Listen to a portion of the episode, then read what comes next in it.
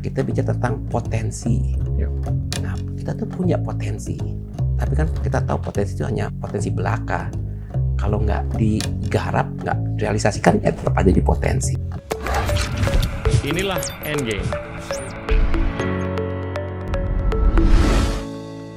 Hai teman-teman, hari ini kita kedatangan Bapak Luki Alfirman, Dirjen Pengelolaan Pembiayaan Risiko dari Kementerian Keuangan. Mas Luki, terima kasih atas kedatangannya. Terima kasih nih, satu kehormatan Mas Kita bisa ikutan podcastnya Mas Kita nih. Oke, kita mau ngobrol cukup banyak, tapi biasanya kita bertanya mengenai waktu kecilnya. Uh, masa kecil saya ya sama ya, masalah kita kan anak kecil ini kita harus punya kewajiban belajar, tapi pengen main. Nah, saya orangnya cukup aktif, saya senang beraktivitas, uh, sifatnya outdoor, olahraga, itu hobi saya. Jadi waktu kecil itu hampir semua olahraga kita cobain. Mulai yang sekedar main bola, main kasti. Ada di tempat sekolah saya waktu itu kita ada olahraga hoki, ada olahraga softball, uh, main basket, main tenis. Itu jalanin semua tuh, kita cobain semua. Kemudian baru udah makin sedikit uh, lebih besar, lebih gede lagi, saya mulai fokus ke olahraga main basket. Okay makanya main, main basket alhamdulillah ya sekedar main bisa masuk tim sekolah di SMP SMA Posisi? saya di point guard okay. sampai akhirnya universitas MJ. ITB juga ya kita ikutlah main membela tim ITB tapi okay. ya sebatas hobi okay. nah itu yang kita saya jalankan jadi ya sekolah di ITB kan berat ya tapi ya karena hobi ya harus kita sempetin main basket main basket nggak boleh mengalahkan kuliah gitu katanya Terus lulus dari TB kerja di swasta dulu ya? Uh, begitu lulus, saya waktu itu sekolah di teknik industri. Nah, industri kan teknik, tapi juga kita bicara juga uh, sektor atau ilmu tentang manajemen, ekonomi. Somehow saya punya ketertarikan ke sana. Nah, waktu saya membuat tugas akhir, saya membuat kajian terkait dengan kredit card waktu itu. Yang di awal tahun 90-an itu sedang booming. Hmm wah ini ada fenomena, fenomena baru nih tentang kartu kredit. Ya. Dan saya pikir ini suatu untuk sektor keuangan saat itu ya. itu bukan suatu big bang loh. Karena itulah saatnya mulainya ada peralihan dari ya masyarakat Indonesia dari yang sifatnya cash society menuju yang lebih less cash society. Ya. Salah satunya mulai kartu kredit. Menurut saya waktu fenomena yang sangat menarik. Saya angkat itu menjadi topik uh, tugas akhir saya. Selalu saya melamar kerja, ya dapatlah di Citibank di bagian consumer banking ngurusin credit card. Okay. Nah kebetulan ya saya juniornya Mas Kita nih saat itu. Cuman kita nggak ketemu ya mungkin ya karena waktu itu saya masih manajemen trainee saya uh, istilahnya kita rotasi ya. putar-putar dulu ya. Tapi kemudian uh, ya mengalir saja sebetulnya hmm. nggak ada maksudnya waktu kuliah saya nggak ada kebayangan akan menjadi pegawai negeri gitu nggak ada target ya. seperti itu. Tapi ketika menjalani hidup ini, saya masuk Citibank, kemudian saya ada opening waktu di Kementerian Keuangan. Ada berapa hal lah, berapa uh, sebab juga yang menjadi pertimbangan. Uh, salah satunya terus terang aja ya, keinginan saya untuk sekolah ke luar negeri. Ya. Nah, kita tahu pada saat itu di tahun 90-an ya uh, ketersediaan beasiswa itu sangat sedikit saat itu. Hmm. Dan mungkin uh, kesempatan yang cukup besar itu adanya di kalau kita bekerja sebagai uh, PNS, PNS. di bekerja di pemerintahan. Siap.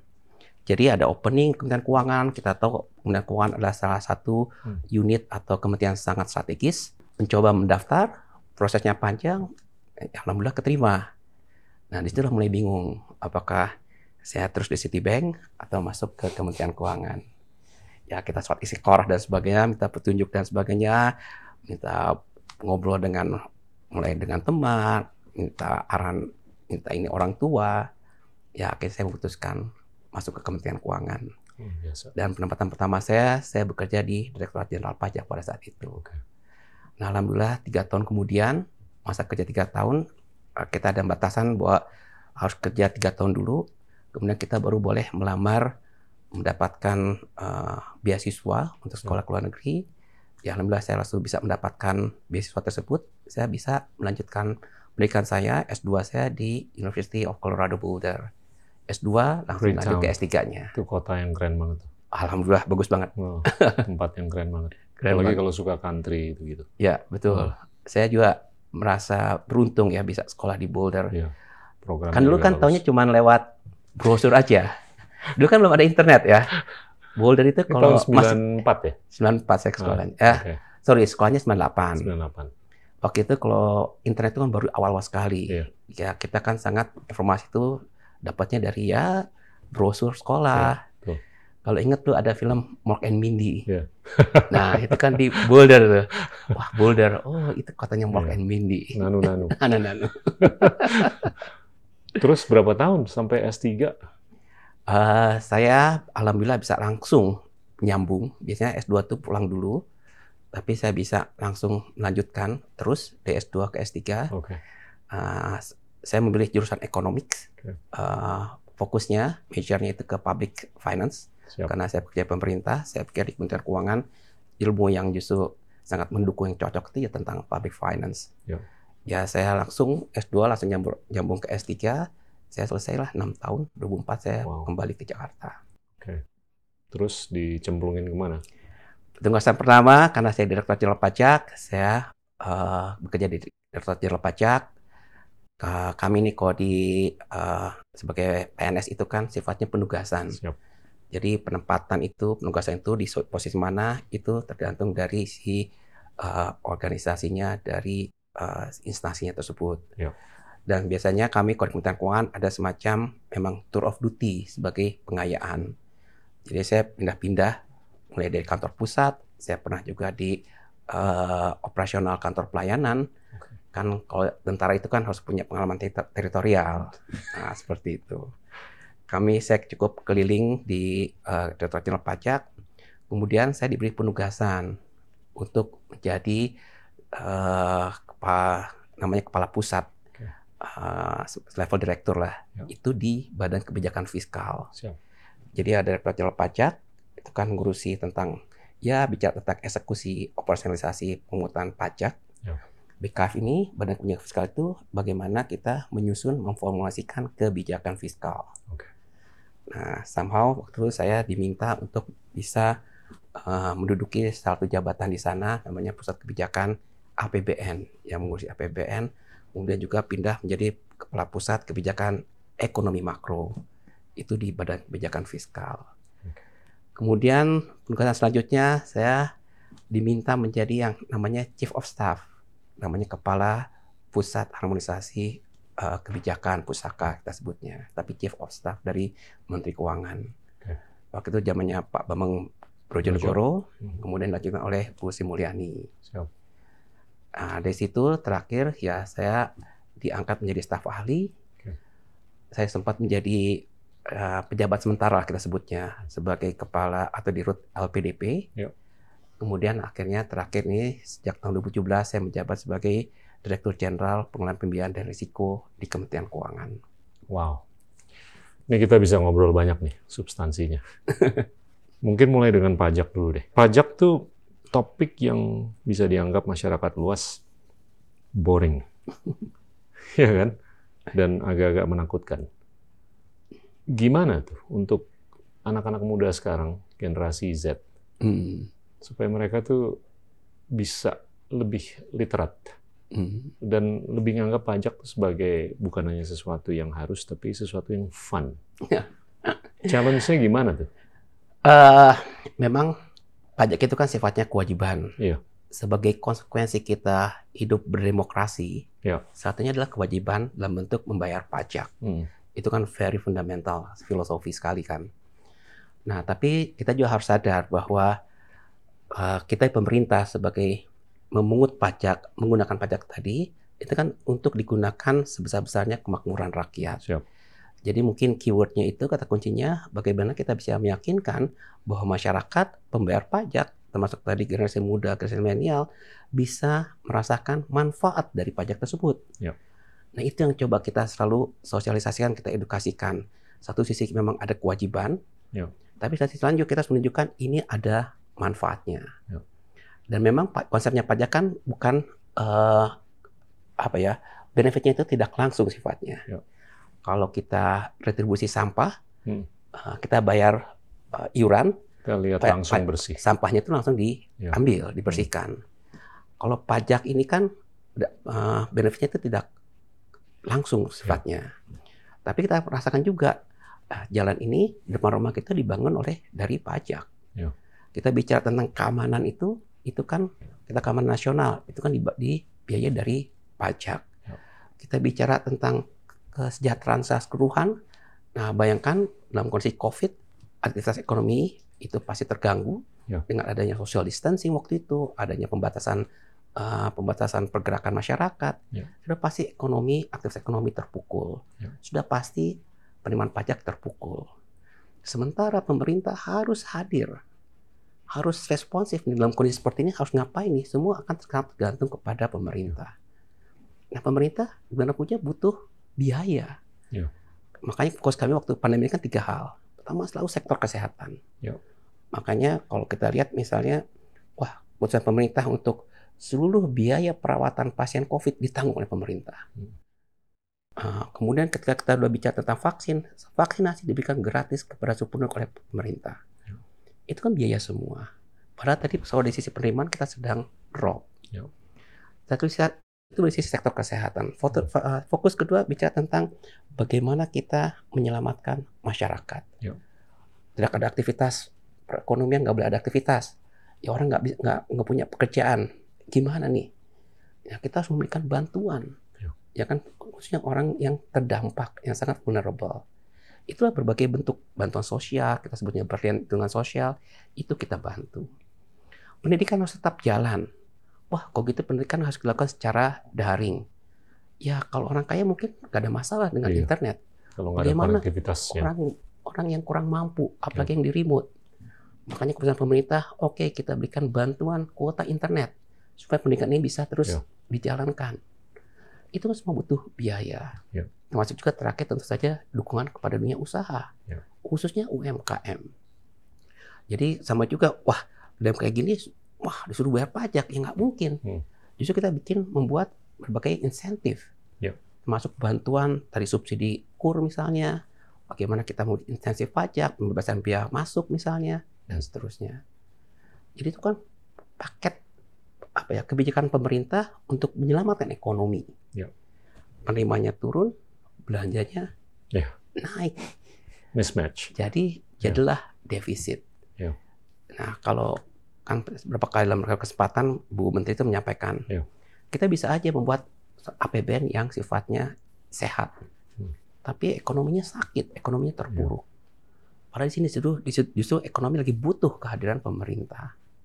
Makanya salah jalannya itulah kalau bahasa kerennya ya kan kita membuat kebijakan yang sifatnya counter cyclical. Ya. Di mana akhirnya belanja kita memang harus digenjot terus memberikan stimulus kepada ekonomi Ya. dengan implikasi adanya pelebaran defisit. Atau dengan kata lain kita membutuhkan uh, langkah selanjutnya bagaimana menutupi defisit tersebut. Ya, Utang. kita bicara tentang utang. Mungkin sebelum kita bicara mengenai utang, mengenai pajak, ini kan tentunya tekanannya nggak kecil kan selama ini, apalagi selama dua tahun terakhir ini. Kalau kita lihat tax ratio kita itu juga menurun, rasio penerimaan terhadap PDB. Pemikiran di Departemen Keuangan tuh kayak gimana sih atau Kementerian Keuangan mengenai aspirasi rasio pajak yang optimal? Kalau kita mengacu ke OECD, itu kan di atas 30 persen kan.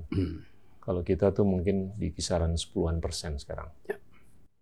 Nah, apakah dalam beberapa tahun ke depan tuh kita ingin itu ke 15 atau Hmm. 20 Ya. atau bahkan ke 30? Dan mungkin ya kalau teman-teman di swasta tuh kan pengennya dengar kalau bisa pajaknya turun. Hmm. Dengan catatan yang bayar pajak lebih banyak. Ya. Ya kan? Ya, Nah, itu mungkin bagian yang kita harus sosialisasikan. betul. Gimana tuh pemikirannya? Wah, ini masalah kompleks nih pajak. Ya. Tapi pertama kita, kami mengelola APBN itu dalam satu kesatuan utuh. Ya. Jadi makanya saya bilang ada pajak, ada belanja, Ya. kemudian kekurangan kalau ada defisit kita dengan pembiayaan. Ya. Nah, kenapa kita harus melihatnya secara utuh? Kayak misalnya, eh, kita bisa aja men- meningkatkan pajak. Tapi tadi OECD misalnya 30% DPDB. Tapi belanjanya pun itu juga sangat besar untuk kebutuhan masyarakatnya. Ya. Misalnya pendidikan, kesehatan, Ya. itu semua ditanggung oleh pemerintah di negara Skandinavia misalnya. Hmm. Itu semuanya pilihan. Ya. Tapi kembali lagi untuk kasus Indonesia, kita sadari bahwa memang tax kita tuh masih sangat bisa untuk ditingkatkan. Dan itu yang selalu diupayakan oleh pemerintah. Ya. Karena ada dua, kalau kita lihat uh, uh, ininya, komponennya. Satu bicara tentang bicara tentang kebijakannya, Ya. peraturannya, Hmm. satu lagi bicara tentang administrasinya. Dan keduanya itu yang harus kita dorong terus. Ya. Di sisi kebijakan, nah kami ini pemerintah saat ini itu justru melihat uh, kondisi ekonomi yang seperti ini ketika kita dalam masa tertekan, itulah masa atau periode yang bagus untuk kita mendorong reform.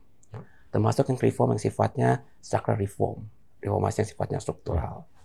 Itulah yang dilakukan kita tahun 2020 kemarin, misalnya uh, Bapak Presiden itu mendorong kita melakukan uh, menolorkan karena terobosan ya omnibus law undang-undang Ya. cipta kerja yang memperbaiki lebih dari 70 undang-undang yang berbeda pada saat yang bersamaan. Karena kita waktu itu pemikirannya adalah ketika masa susah seperti ini, kita kita dalam krisis seperti ini, kita siapkan fondasi yang lebih kuat ketika kita bisa sudah mulai bangkit dari krisis, itu kita udah fondasi udah kuat tinggal take off nih. Iya. Pemikirannya seperti itu. Nah, kemarin itu kita bicara tentang Omnibus Law, Undang-Undang Cipta Kerja, bicara tentang iklim investasi. Tepatnya Mas kita dulu nih. Dulu, dulu banget. Nah, kami nggak berhenti di situ. Iya. Di sisi fiskal, kami tahun lalu baru saja menelurkan dua undang-undang baru. Hmm. Pertama, undang-undang kita sebutnya HPP, Harmonisasi Peraturan Perpajakan. Pada intinya ini reformasi di bidang eh, kebijakan pajak. Jadi undang-undang pajak itu kan yang utama ada tiga. Ada tentang undang-undang PPH, pajak penghasilan, undang-undang PPN, pajak penambahan nilai, satu lagi sebutnya KUP, ketentuan umum perpajakan, semacam eh, administratif law-nya lah. Yep. Sama juga nih, ini jadi agak sedikit omnibus Hmm. dalam artian kalau dirubah tiga-tiganya, berarti kita merubah tiga merubah tiga undang-undang. Yep. Itu disatukan dalam satu namanya undang-undang HPP tadi, makanya ada kata-kata harmonisasi. Demikian juga malah kita selipkan juga ada terkait dengan biaya cukai misalnya. Nah, kita melakukan perbaikan revisi di undang-undang perpajakan tersebut untuk bekal kita melakukan reformasi di bidang perpajak ini. Nah, tadi kan kemarin di itu sudah disetujui tahun lalu ya di akhir tahun kemarin. Nah, ini implementasinya bertahap. Ada yang mulai 1 April ini, tapi ada yang kita akan bertahap mulai tahun 2022 Oke. banyak hal yang diatur dan sifatnya juga sama cukup fundamental. Contohnya, oh misalnya tarif PPH yang terbesar Yuk. untuk kelompok pajak terbesar itu dinaikkan. Hmm. Tapi untuk yang terkecilnya kita tambah eh, grupnya ini, Hmm. rate apa batasan itu kita kita tambah. Bicara tentang keadilan, Yuk. Eh, PPH badan itu tetap kita 22 Pajak konsumsi PPN kita naikkan 11% mulai per 1 April misalnya. Itu berapa contoh. Kita mengintroduce, memperkenalkan terobosan. Kita saat ini sedang concern tentang bagaimana mengatasi perubahan iklim, climate change. Ya. Kita introduce, memperkenalkan pajak karbon misalnya. Nah, Bagus. itu berapa hal banyak eh, yang kita atur, kita masukkan di undang-undang HPP ini. Sama juga eh, pemikirannya adalah eh, kita melakukan hal ini ketika krisis. Nah, ketika kita sudah mulai, insya Allah tahun ini kita sudah bisa mulai bangkit dari Iya. pandemi ini, sudah mulai melakukan pemulihan ekonomi kita bisa lebih lebih cepat lagi.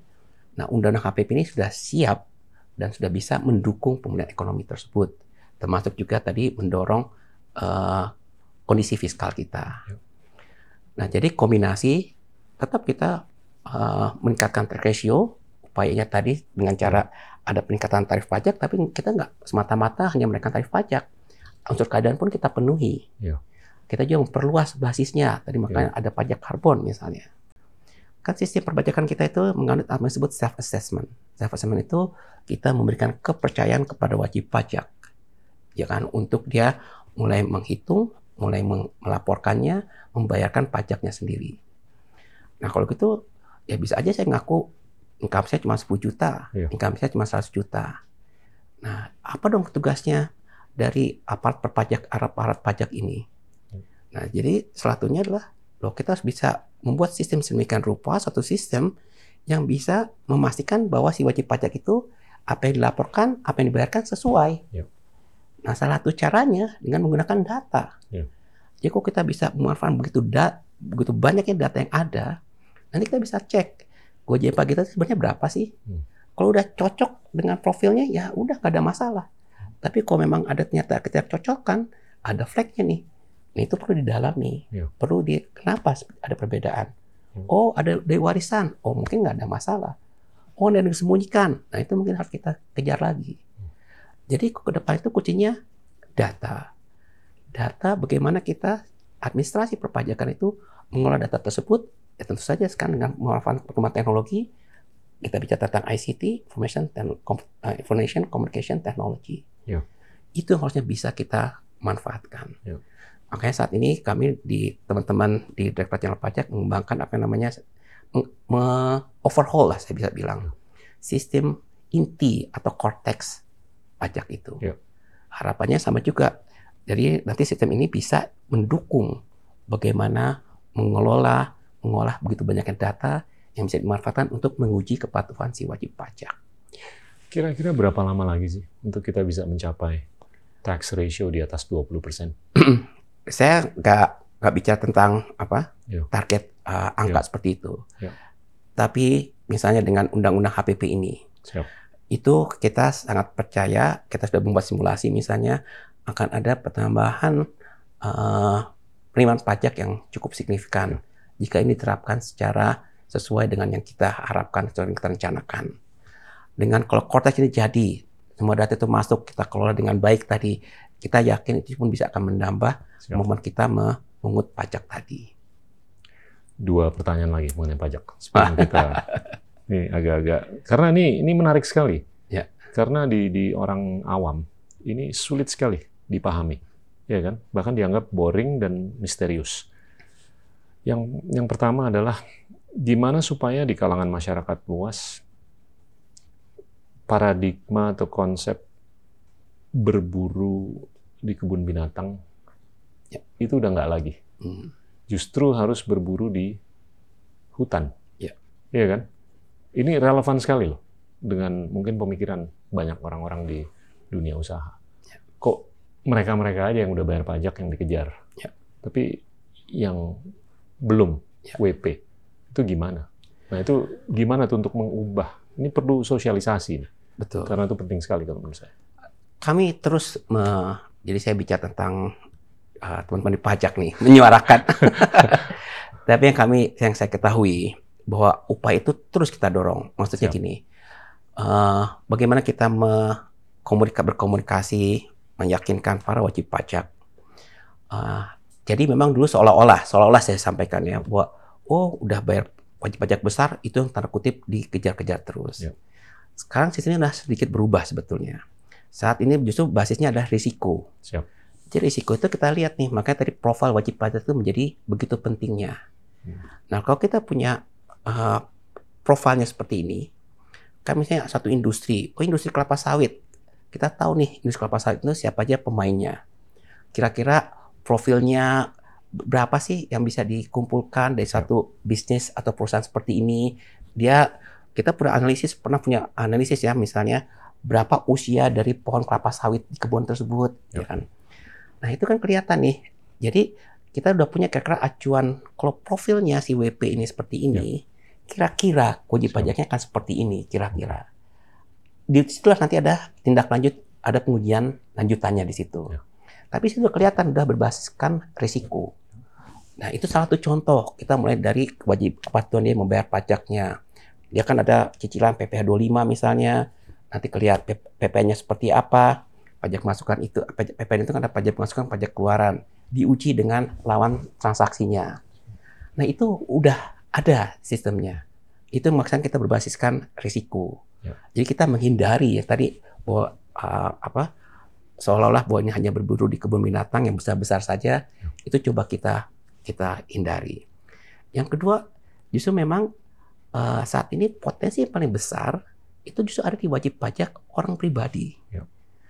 Jadi kan sama juga nih wajib pajak besar itu adalah wajib pajak badan bayar pajaknya kan miliaran malah bahkan triliunan. Tapi jumlah wajib pajak kan sedikit. Wajib pajak orang pribadi itu mungkin sang wajib pajak terdaftar uh, orang pribadi mungkin itu ada sekitar 40 juta. Ya. Yang wajib menyerahkan SPT itu ada sekitar 17 jutaan. Nah, itu kan kecil-kecil. Sisanya yang 23? Jadi gini, kayak misalnya uh, dia dia punya MPWP tapi nggak di bawah PTKP, dia nggak wajib menyerahkan ini. Oke. Kalau dia dia uh, kayak misalnya dia cuma aja one time saja, misalnya dia dapat bunga deposito, dia punya NPWP, Ya. tapi kan nggak wajib menyerah, me- me- menyampaikan SPT. Oke. Ada memang seperti itu. Siap. Tapi ada sekitar 17 juta yang wajib menyampaikan SPT. Itu kita bisa gali terus kecil-kecil tapi kan menjadi Lumayan. besar. Lumayan. Dan di negara maju justru kontribusi terbesar itu dari wajib pajak orang pribadi. Iya. Bisa mengalahkan yang total dari wajib pajak badan tadi. Nah, dari ke depannya itu, ya memang kita harus lebih rely on wajib pajak orang pribadi. Tapi tadi ini populasinya itu besar sekali. Iya. Ya kita bicara tadi 45 juta wajib pajak orang pribadi. Yang itu harus diawasi. Iya. Kan nggak mungkin. Makanya tadi penggunaan data tadi menjadi kunci. Oke. Kalau kita punya data informasi, lebih jauh lebih memudahkan kita untuk Iya. menguji kepatuhan tadi. Dan tentunya dengan digitalisasi ini Exactly. Teknologi tadi Iya. yang ICT, digitalisasi Iya. itu akan harusnya jadi tools kita nih Iya. untuk membantu memudahkan pengawasan tadi. Yang terakhir, pajak. Sorry nih, mumpung kapan lagi. Kalau kita lihat, saya tuh sering kali ngobrol mengenai produktivitas. Ya. Dan produktivitas marginal Indonesia itu relatif rendah. Di 24 ribu dolar per orang per tahun. Itu di adjust dengan daya beli atau purchasing power. Dibandingkan di Singapura itu 170 ribu dolar. Tentunya kita kan harus nyari nih akal untuk kita bisa mendongkrak produktivitas agar ya syukur-syukur bisa ke 50 ribu, 70 ribu, 100 ribu, ya, ujung-ujungnya nanti ke 170 ribu kan dolar per orang per tahun. Mestinya kan kalau dari sisi pajak itu gimana kita bisa membidik Hmm. Apa saja yang perlu ditingkatkan produktivitasnya. Dan Ya. itu kalau bisa jangan dipajakin terlalu banyak di situ. Sektor apa yang kita perlu tingkatkan produktivitasnya. Ada nggak sih pemikiran seperti itu untuk meningkatkan marginal productivity kita? Mungkin nggak senyagi itu bicara tentang Ya. ininya, tapi konteksnya itu seperti ini. Jadi, oke, kita mencoba, bagaimanapun juga kita ada international competition ya, Ya. ada ada tax competition lah, menaik investasi, eh, wah ini Indonesia, mau jauh-jauh dengan negara tetangga. Ya. Ada sang Vietnam kita harus kita perhitungkan saat ini misalnya. Nah, banyak faktor, salah satunya memang soal pajak tersebut. Siap. Tapi juga kan kita lihat bahwa tadi ngomong productivity, salah satunya memang dari pajak, tapi bukan itu semuanya. Ya. Kalau di ilmu ekonomi ini kan ada tiga. Ah, kita productivity diukurnya dari namanya yang ada komponen labor, ada komponen capital, Ya. ada kemudian yang sisanya itu disebutnya total total productivity. Ya. Yang komponen tiga itu tadi. Ya. Nah ternyata waktu itu saya belajar untuk Indonesia tiga-tiganya itu room buat improvement-nya itu masih sangat besar Iya. untuk didorong. Betul. Jadi dari segi labor, productivity labornya itu masih ya karena kita mungkin masih banyak yang yang ya labor intensif yang mungkin sifatnya skillnya itu kebutuhan skillnya itu nggak terlalu Yap. banyak itu masih masih banyak masih banyak untuk industri di Indonesia. Tapi ternyata capital juga capital kita juga masih untuk bisa tingkat itu masih sangat besar ternyata roomnya. Terakhir yang di, masuk di labor capital itu kan ada namanya total total productivity itu pun masih ternyata kita dibandingkan negara ASEAN aja nggak usah jauh-jauh Ya. itu masih tertinggal. Nah bagaimana kita meningkatkan hal tersebut? Nah, tadi ngom bicara tentang eh, kita ini kan Indonesia saat ini berada just before pandemic Siap. 2019 kita tuh baru naik tingkat Indonesia. Iya. Tadi kalau bicara tentang marginal uh, Productivity. activity-nya, Hmm. productivity-nya, kita punya ukuran dari income per capita. Hmm. Kita itu Indonesia baru saja naik menjadi yang disebut upper middle income country. Ya. Jadi aslinya low income, jadi naik jadi uh, lower middle income sekarang jadi upper middle upper middle income country. Yeah. Pengennya kan kita jadi high income country yeah. tadi. Nah, ternyata ini kita tahu fenomena middle income trap. Banyak sekali negara hanya akhirnya terjebak di middle income yeah. sebagai grupnya middle income tadi. Yeah. Dan kita tahu salah satu untuk naik kelas menjadi high income country memang productivity. Yeah. Nah, productivity kan banyak faktornya. Yeah. Jadi pajak is one thing. Jadi kami sudah banyak memberikan berbagai fasilitas, kemudian kita kuantifisir, makanya kita punya namanya tax expenditure report. Yeah. Jadi berbagai fasilitas, mulai namanya tax holiday, tax allowance yang yang tradisional biasa sudah dikenal, yeah. termasuk juga exemption dari PPN misalnya, kita saat ini melakukan pembebasan-pembebasan, itu dihitung semua. Itulah tax expenditure kita. Nah, saat ini kita reportnya sudah ada, kita mau lebih jauh lagi. Ini yang harus kita evaluasi. Hmm. Efektif nggak? Waktu tepatnya Pak Gita dulu mengusulkan, ya kan, oh tax holiday. Yeah. Oke, kita suatu pilihannya adalah sektor mana yang mau yeah. dipilih. Ya kan sudah analisisnya, harus ada assessmentnya. Yeah. Kalau semua dikasih, nggak spesial lagi. Hmm ada harus ada semacam keberpihakan mana yang ya. akan kita jadi kita dorong sebagai lokomotif misalnya. Ya. Nah, semua Indonesia ini akhirnya semua menganggap semua penting. Nah, jadi saat ini sudah, sudah kita udah punya reportnya, ini yang sedang kita evaluasi. Ya. Jadi kita harus, harus harus realistis juga. Gak mungkin semua diberikan. Justru kita ingin memberikan suatu kriteria aja misalnya. Kita memberikan sektor-sektor tertentu yang sudah terbukti value added-nya itu yang paling besar kita ingin misalnya value-nya kecil tapi dia bisa create uh, job creation paling besar, menciptakan lapangan hmm. kerja paling besar. Oh, multiplier efeknya ini paling besar nih. Ya. Hal seperti itu yang harus kita kita kaji. Ya. Nah, itu dari sisi pajak. Tapi kita bicara juga kan faktor lain. Tadi kondisi labor market kita, Betul. soal kepastian hukum, soal tadi kemudahan iklim berusaha ya. tadi. Makanya di Pak Jokowi itu waktu uh, kita bicara tentang penyusunan omnibus law undang-undang hmm. kita kerja itu yang coba di address yang coba coba dicari solusinya ya. omnibus itu bagus sekali tapi eh, akhir-akhir ini saya juga ngobrol mengenai FDI FDI per orang per tahun di Indonesia itu masih di 100 dolar sama dengan di Thailand sama Filipina ya. tadi Mas Luki udah ngomong mengenai Vietnam mereka tuh udah di atas kita ya. bahkan 200-an dolar per orang per tahun. Tapi yang gila tuh menggunakan istilah basketball. LeBron James-nya FDI itu namanya Singapura. Dia tuh 19 ribu dolar per orang per tahun. Oke okay lah, mungkin nggak apple to apple karena populasinya kecil 5,5. Tapi itu kalau menurut saya cermin atau manifestasi dari bagaimana mereka tuh sangat bisa menarik yeah. modal dan nyambung dengan produktivitas di 170 ribu dolar hmm. per orang per tahun. Tapi juga nyambung juga dengan rules and regulations. Jadinya mereka tuh jelas banget bahwa mereka tuh adalah a country of law, bukan a country of lawyers. ya kan? Di mana negara-negara tetangga Singapura di ASEAN tuh masih pendekatan lawyer tuh lebih penting daripada pendekatan law. Hmm. Anyway, ini dua tahun terakhir ini pendanaan kan kalau nggak datang dari pajak atau dari ngutang. Ngutang ini kan konotasinya juga bisa dibilang nggak terlalu positif, ya kan? Tapi ini keniscayaan, ini harus dilakukan. Cerita deh, Mas Luki. kan ada beberapa produk baru, mau ori, kayak SBN atau apa, tapi secara struktural tuh kenapa kita harus ngutang? Tentunya karena pendapatan pajak berkurang dan kita harus memenuhi aspirasi rakyat.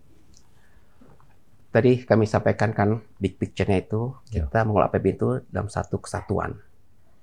Jadi kalau kita bicara tentang struktur APBN itu kan very simple. Ada sisi pendapatan penerimaan, kemudian sisi belanja. Ketika belanja lebih besar dari pendapatan, itu ada defisit yang kemudian ditutupi dengan cara pembiayaan atau utang. Ya. Nah, itu kalau kita bicara pembiayaannya, yaitu tidak terlepas dari bagaimana kita melakukan penyusunan kebijakan di sisi penerimaan kebijakan. Jadi misalnya seperti ini, uh, pendidikan. Pendidikan uh, kalau kita misalnya hanya dengan sekedarnya aja, ya kita bisa. Tapi kita sangat sadari pendidikan itu investasi. Investasi itu kan oke okay, kita bisa mengeluarkan sekarang, tapi insya Allah nanti tuh returnnya itu benefitnya itu di kemudian hari itu akan jauh lebih besar. Yep. That's exactly dengan pendidikan. Jadi kalau kita, kita pendidikan dengan hanya ya sekedarnya aja yang sesuai dengan kemampuan kita saat ini, ya kita kemampuan kita untuk menekan ekonomi kita, tadi kita punya cita-cita terhindar dari middle income trap, nggak akan pernah bisa. Ya. Nggak akan, kita akan selalu kalah dengan pada dengan para tetangga kita, dengan hmm. peers kita. Itu contoh pendidikan. Infrastruktur. Infrastruktur. Negara Indonesia kan negara kepulauan terbesar ya. di dunia. Jauh lebih challenge nih kondisi geografi kita. Kalau Amerika, Australia, Cina, negara besar, tapi dalam satu kontinen. Yeah. Konektivitas konektivitas uh, menantang buat mereka, tapi lebih mudah. Yeah. Kalau kita ini kan negaranya ter, uh, negara kepulauan itu dengan dipisahkan oleh laut, jauh lebih challenging. Yeah. Tapi konektivitas menjadi kunci. Bagaimana tadi kalau kita ingin membangun suatu perekonomian satu daerah, menarik investasi, nggak ada listriknya, nggak ada jalannya, nggak ada pelabuhannya. Nah, infrastruktur menjadi faktor penting nih hmm. untuk menggerakkan perekonomian misalnya. Nah itu kan dan itu butuh sekarang nggak bisa ditunda. Makin ditunda makin ketinggalan. Nah jadi kita bicara memang kalau utang itu ada isu intergenerational. Tapi di satu sisi kita harus bisa meyakinkan sama juga nih soal benefit. Ya. Soal apa manfaat yang bisa dinikmati oleh baik generasi sekarang maupun generasi mendatang. Nah itu yang kita kelola coba. Oh Makanya kalau kita bicara tentang utang tadi, pembiayaan tadi, kita juga ngelolanya itu pertama kita selalu prudent dalam artian ada bahasa-bahasa tertentu yang kita kita anggap masih dalam batas aman. Kedua kita bicara jadi di situ batas aman guys kita bicara tentang resiko. Ya. Yang kedua kita ingin meyakinkan bahwa utang itu memang untuk kegiatan produktif. Ya. Jadi pemanfaatannya untuk apa? Ya itu yang coba kita selalu sampaikan ke masyarakat. Jadi kita nggak semua jangan hanya utang, apalagi APBN itu hanya satu, hanya instrumen, ya. alat pemerintah, ya kan untuk bisa tadi kita punya tujuannya apa sih? Oh di Undang-Undang Dasar Negara kita sudah kita sudah sampaikan ingin mewujudkan masyarakat yang adil dan makmur. Diterjemahkan dalam bentuk apa? Biasanya kami di APBN itu selalu berapa ukurannya kita ingin mengurangi kemiskinan, kita ingin menciptakan lapangan kerja, kita ingin mengurangi ketimpangan. Kita ingin ekonomi kita tumbuh. Ya. Nah, salah satunya menggunakan instrumen APBN sedemikian rupa yang tadi ada unsur penerimaan, sisi belanja, sisi pembiayaan untuk mencapai hal tersebut. Ya. Jadi APBN bukan bukan target. Tuh. Jadi oh defisit defisit 3% yaitu untuk menjaga keamanan. Hmm. Tapi itu bukan suatu target utang kita uh, eh, 6.000 triliun gitu misalnya. Ya. Nah itu kita mengelola itu yang kita lakukan mengelola APBN keseluruhan termasuk hutangnya tadi. Tadi bicara tentang tadi soal bicara tentang keamanan tadi yang soal kita juga ingin memastikan bahwa utang itu dalam batas aman misalnya meyakinkan masyarakat kita nggak ugal-ugalan. Ya. Nah contohnya misalnya makanya di Undang-Undang Keuangan Negara udah diatur dengan segala begitu banyak metodologi, begitu banyak cara waktu itu udah diputuskan di Undang Keuangan Negara Pokoknya utang kita nggak boleh melebihi dari 60% PDB. Ya. Kemudian itu untuk stok. Untuk utang tiap tahunnya yang ditarik nggak boleh lebih besar dari 3% PDB. Dan banyak yang nggak tahu bahwa di negara lain tuh rasio utang terhadap PDB-nya tuh di atas 200%. Iya kan? Itu perbandingannya hmm. kita tahu yang terbesar itu Jepang itu udah 240% ya. PDB. Tiongkok.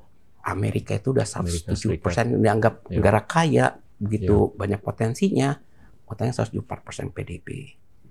Saudi Arabia ya. punya minyak, dia punya captive bisnis ya. dalam bentuk haji, umroh.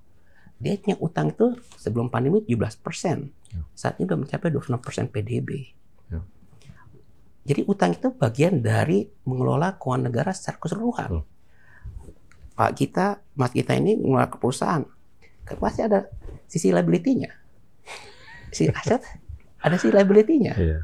Yang kan? yang penting tuh justru kapasitas membayar balik utang. Nah, makanya bukan tadi, rasio utang terhadap PDB aja. Ya kan? Satu itu kapasitas hmm. dari utang sendiri. Servisnya tuh gimana? Nah, kami sampaikan tadi, saya sampaikan tadi bahwa satu ukurannya adalah uh, stok utang kita Iya.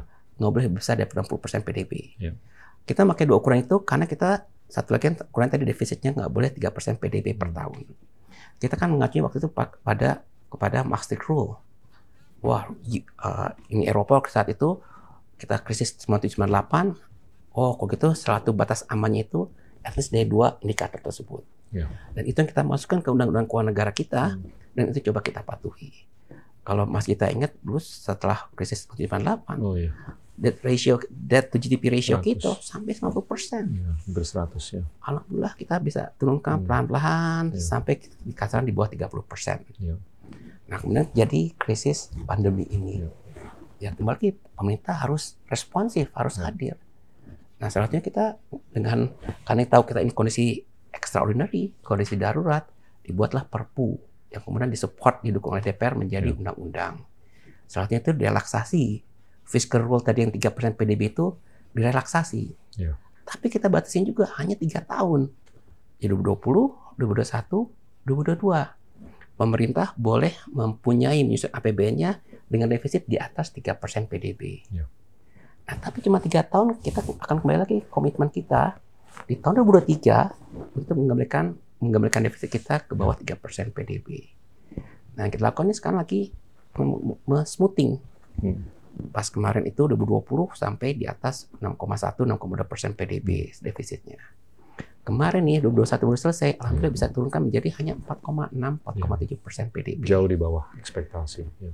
Nah, 2022 kita harapannya tuh ya bisa di kisaran 4 persen sehingga kita bisa soft landing Iya. ketika untuk tahun 2023. Iya. Nah tapi pada saat ini ya memang stok utang kita kan menambah yang tadi sebelumnya pandemi 30% PDB saat ini mencapai 41% PDB. But that's okay. Karena kata kita masih bisa masih cukup confident bahwa ini masih manageable, masih bisa kita kelola dengan baik. Tadi bahwa dari sisi ukuran besar 41% PDB, Iya. ah saya, kita ini masih dalam batas aman. Nah, tadi makanya gimana dengan biaya utangnya tadi? Concernnya tadi ah, Mas kita tadi. Makanya kita juga melakukan beberapa terobosan. Ini adalah masalah bangsa. Pandemi ini masalah bangsa. Salah satunya kemungkinan kemudian kita ah, duduk bersama dengan Bank Indonesia. Kita juga mendapat dukungan dari parlemen, dari DPR. Hmm. Bagaimana nih ada kontribusi dari Bank Indonesia? Nah, di undang-undang atau di perpu yang menjadi undang-undang itu sudah di ada eh, cantolannya lah dibuka bahwa bagaimana BI Bank Indonesia bisa ikut berpartisipasi. Memang kata-katanya ber- berpartisipasi dalam bentuk pembelian SBN kita di pasar perdana. Kemudian kita terjemahkan lagi bagaimana eh, pengaturannya pada intinya adalah bagaimana BI juga bisa ikut berkontribusi. Makanya kita duduk bersama dengan Bank Indonesia, kita akhirnya menelurkan tiga skema. Kita sebutnya SKB 1, Hmm. SKB 2, SKB 3. Ya. SKB 1 itu BI bertindak sebagai standby buyer dalam lelang SBN kita. SKB 2 itu burden sharing. Ya. Bank Indonesia itu ikut membantu uh, membeli uh, pembiayaan SBN kita. Salah satunya bunganya itu itu ditanggung oleh Bank Indonesia. Terakhir kita punya juga SKB yang ketiga. Ya. Nah, dengan adanya itu, itu akhirnya pertama ada dua uh, benefit yang kita yang kita bisa dapat. Bentuk dukungan BI, bantuan BI, tentu saja langsung karena tadi ada beberapa skemanya itu bahwa uh, bunganya itu beban bunga itu ditanggung oleh Bank Indonesia, tentu saja akhirnya beban bunga kita menurun dong. Yang kedua dengan keadaan BI tadi, misalnya akhirnya bisa mengurangi kebutuhan kita, kita sebutnya supaya kita bisa kita kurangi. Dengan kebutuhan supaya kita kurangi, akhirnya kan yieldnya kita pun bisa kita lebih kendalikan. Jadi tidak langsungnya pun juga dengan adanya BI di sana, itu juga kita bisa juga ikut menjaga yield kita itu nggak terbang. Kalau negara lain itu udah yieldnya itu udah nambahnya jauh lebih tinggi dibanding kita. Tahun 2021, yield kita yang lima tahun itu bahkan lebih rendah dibandingkan awal tahun. Hmm. Sementara yang lain itu itu udah lebih udah naik. Nah, jadi itu salah satu cara kita juga, oke, ya biaya bunga menjadi concern, tapi dia ada upaya kita untuk mengendalikan. Dan itu yang coba kita kita kita juga bukannya sekedar apa uh, senang dianggapnya pemerintah senang me- me- apa mencari utang. Kita juga punya concern yang sama kok. Kuncinya sih pertumbuhan ekonomi. Semakin ekonomi bisa lebih tumbuh ya kapasitas untuk bayar balik tuh Setuju. semakin meningkat. Betul, betul sekali Ya. bahwa tadi makanya saya sampaikan tadi APBN itu dikelola secara turut satu Ya. satuan utuh.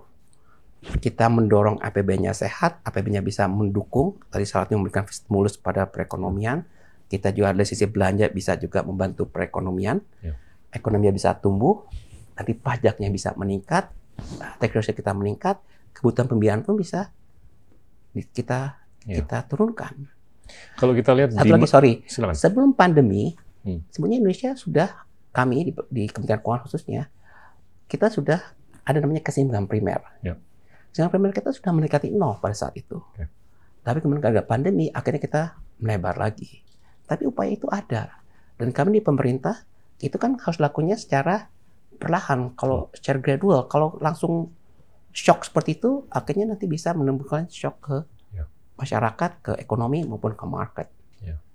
Tapi kalau kita lihat supply side, masih ada beberapa yang timpang, ya kan? Ini kan recovery-nya udah terasa nih, pemulihannya. Tapi bisa dibilang hurufnya tuh mungkin K. Hmm.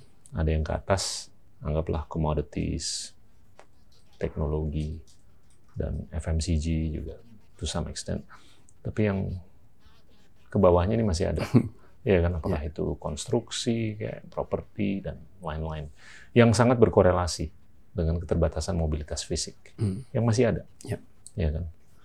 Nah, ini supply side ini kalau menurut saya penting untuk diatasi ke depan. Saya melihat ini masih menjadi isu dan akan menjadi isu.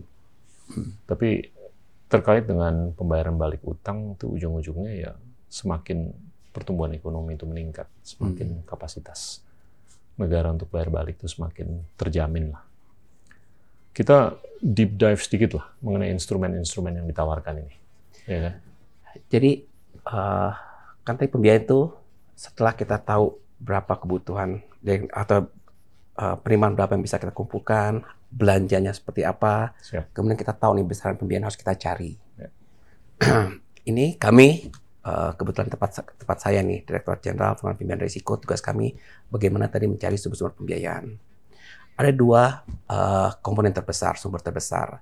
Satu yang disebut namanya penerbitan SBN, Siap. surat berharga negara. Satu lagi dari pinjaman, pinjaman multilateral maupun bilateral. Oke.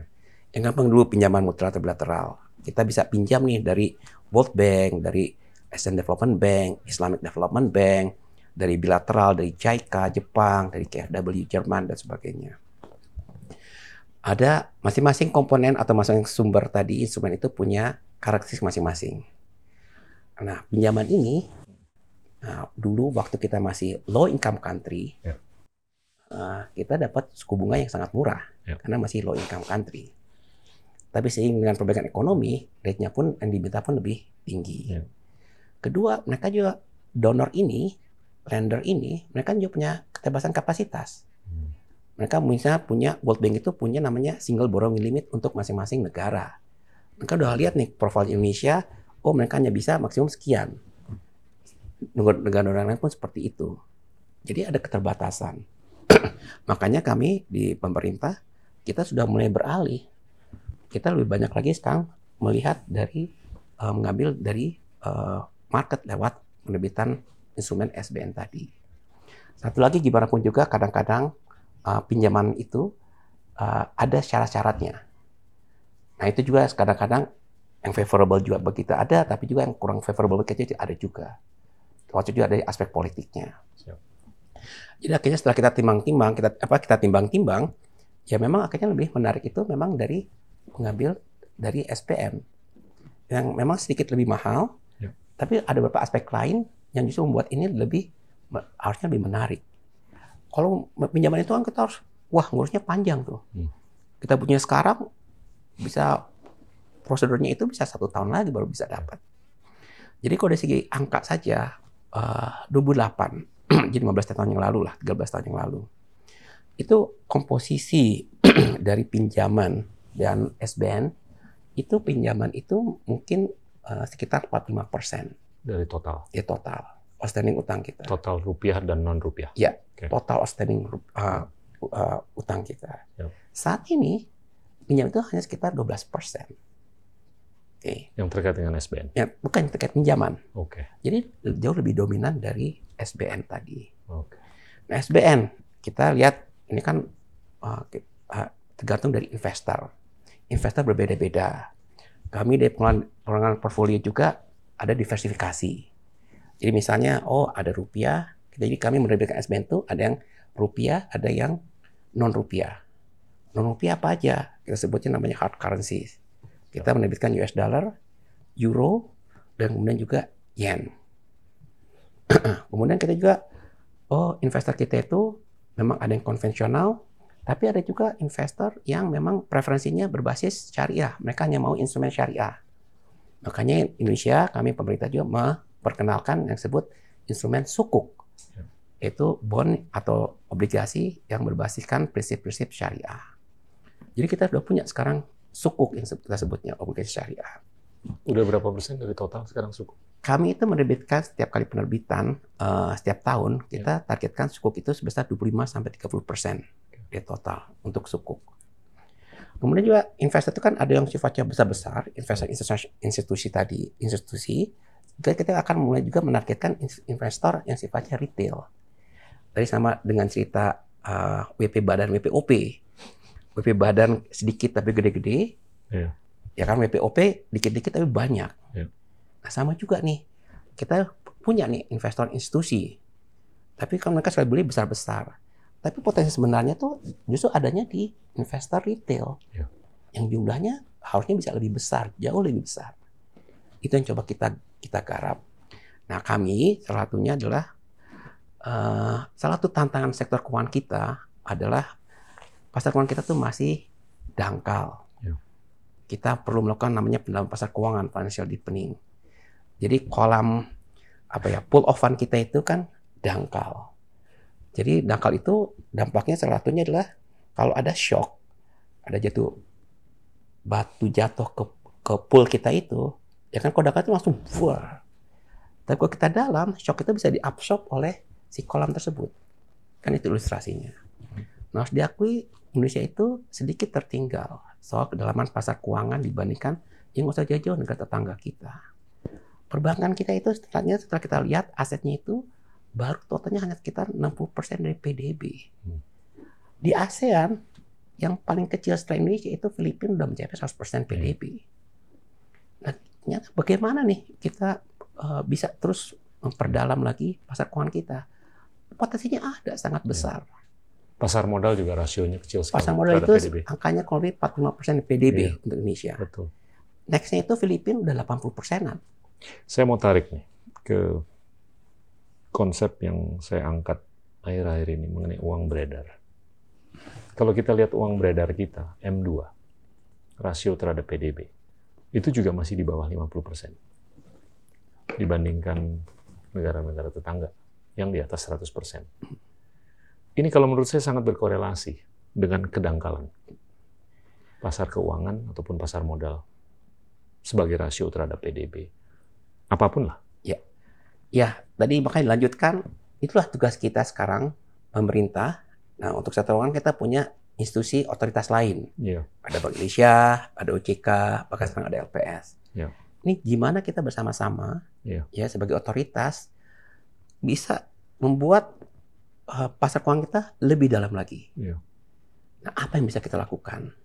Nah, kami ini kan kebetulan Kementerian Keuangan, tepatnya saya, kita punya instrumen, tadi SBN tadi. Nah, bagaimana kita menye- me- menggunakan instrumen ini untuk memperdalam pasar keuangan? Iya. Ya, dengan kata lain kita memperluas basis investor domestik kita. Iya. Itu gimana caranya? Tapi kalau nih? uang beredar di kolam dalam negeri kita terbatas, Hmm. pasar domestik kita secara struktural struktural ada keterbatasan. Betul.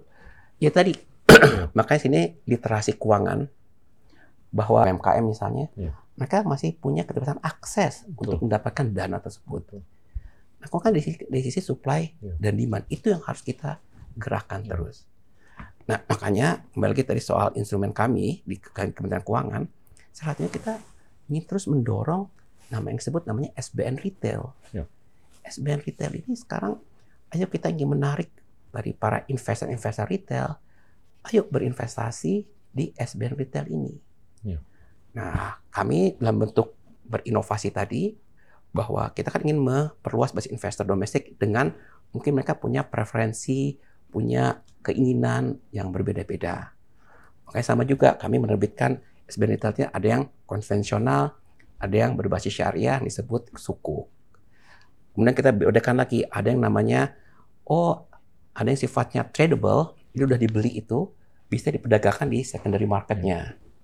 Tapi ada juga kita bilang kita buat juga produk yang instrumen yang oh ini fix sifatnya non tradable. Nah, biasanya nanti tentu saja yieldnya kuponnya akan lebih tinggi ya. karena kan dia ada premium ada ini juga di sana. Itu berlaku untuk yang sukuk maupun yang konvensional.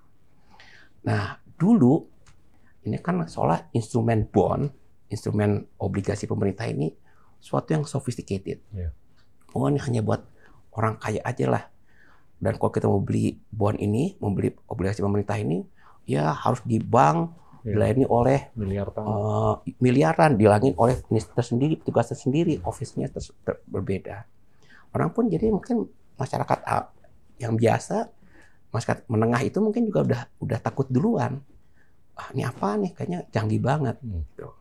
makanya kami melakukan terobosan kita tahu misalnya uh, saat ini penduduk Indonesia itu ya kita alhamdulillah masih menikmati yang disebut bonus demografi hmm. masih sangat didominasi oleh usia produktif. Siap. Nah, kita bicara tentang masa depan kita kan ada generasi milenial. Hmm.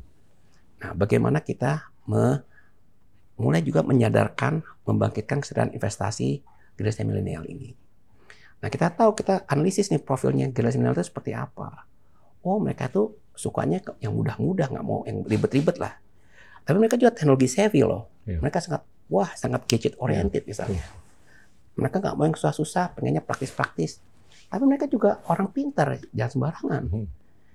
Nah, akhirnya, oh mungkin kita berpikir, kita harus mempermudah nih akses untuk membeli SBN ini. Ya saatnya kita menggunakan platform digital. Kemudian kita bikin terobosan, oke okay, kita rubah nih. Ini perubahan yang cukup breakthrough juga, yang cukup signifikan juga. Kita memperkenalkan platform digital, kita sebutnya ISBN. Nah, dengan ISBN ini sekarang uh, investor, calon investor itu bisa membeli SBN retail kita itu anywhere, anytime, 24/7. Di lewat ketika masa penawaran lewat gadget. App. Mulai apps kita. Wow. Jadi mulai dari dia sekedar membelinya. Minimum berapa? Nah, satu lagi. Dulu sebelum sebelum ini kita minimumnya itu ada di angka 5 juta. Kemudian kita turunkan menjadi satu juta untuk tadi bisa menarik ke retailan mereka. Ke retailan tadi khususnya generasi muda tadi yang kita tarik. Nah sekarang makanya tadi saya sampaikan kita memang ada masa penawaran kita sebutnya. Ini yang paling dekat nih kita akan menerbitkan ORI 21. Ya. ORI 21 kita masa penawarannya dibuka tanggal 24 Januari minggu depan. Kita penawaran itu kurang lebih tiga minggu. Nah, kita beri kesempatan selama tiga minggu itu investor silakan lewat internet tadi kita bekerja sama dengan namanya mitra distribusi. Mitra distribusi itu ada bank, ada perusahaan sekuritas, ada fintech.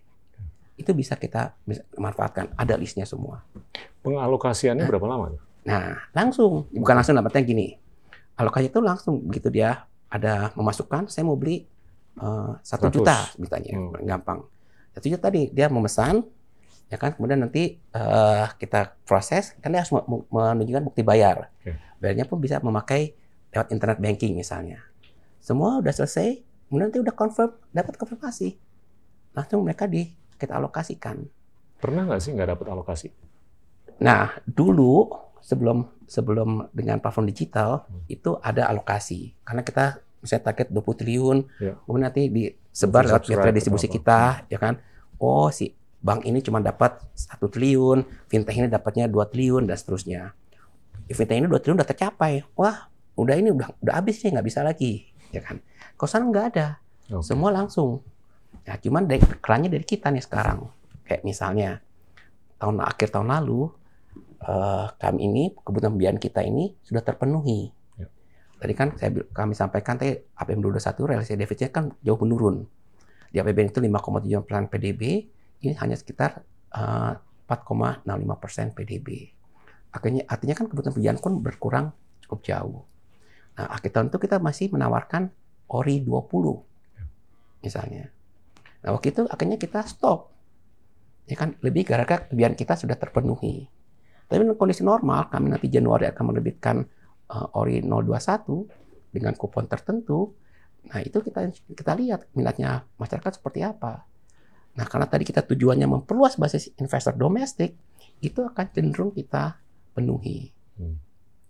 Nah yang coba kita kita uh, sosialisasikan adalah uh, saat ini kan begitu banyak instrumen investasi di luar sana. Yuk. Kita punya uang, mau beli mulai properti, mau beli tanah, mau beli emas, Bitcoin. mau beli bit, Bitcoin terakhir nih ada ada sekedar taruh deposito, mau dari tadi DRDPT, dari reksadana, yang baru bahkan crypto assets, Bitcoin dan sebagainya, bahkan sekarang mau bikin apa di metaverse itu NFT tersebut. Kan begitu banyak pilihan. Nah, saya kan kembali lagi kepada investor. Nah, investor itu mereka harusnya melihat saya punya kebutuhannya apa, Nah, lihatlah masing-masing instrumen itu kan punya feature, punya karakteristik masing-masing.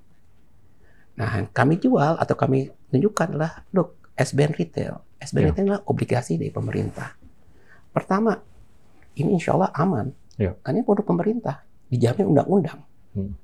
Yang kedua, dari sisi rate, dari sisi kupon, imbal hasilnya, itu sangat kompetitif. Hmm. Ya kan? Ketiga, tadi kemudahan. Kami punya platform digital semua bisa dilakukan lewat online. Jadi sangat mudah kalau mas kita, even anak mas kita mau, mau mulai membeli, mulai berinvestasi, semua bisa dilakukan secara online. Jadi sangat-sangat mudah. Dan yang terakhir nih, ada feature yang nggak dimiliki oleh instrumen lain. Jadi kalau kita berinvestasi di SBN Retail, dari beli ORI 21, itu kita, ya namanya investasi kita mengharapkan return dong pasti. Tapi pada saat bersamaan, uh, dengan berinvestasi di SBN retail tadi, itu artinya investor itu ikut berpartisipasi membangun negeri. Karena ya. kita untuk dipakai untuk membiayai APBN. Ya. Untuk menangani COVID, untuk tadi memberi vaksinasi, untuk tadi memberikan bantuan sosial, untuk mendukung pendidikan. Itu itulah keunggulan feature yang dimiliki oleh SBN Retail. Insya Allah kita bisa bilang bahwa kita berinvestasi, tapi juga ikut membangun negeri. Itu yang uh, apa uh, feature dari SBN Retail ini. Kalau kita lihat nih anak-anak muda sekarang, mereka tuh cenderung lebih berani ngambil resiko, ya kan? Lebih entrepreneurial, lebih entrepreneurial tuh lebih berani ngambil resiko.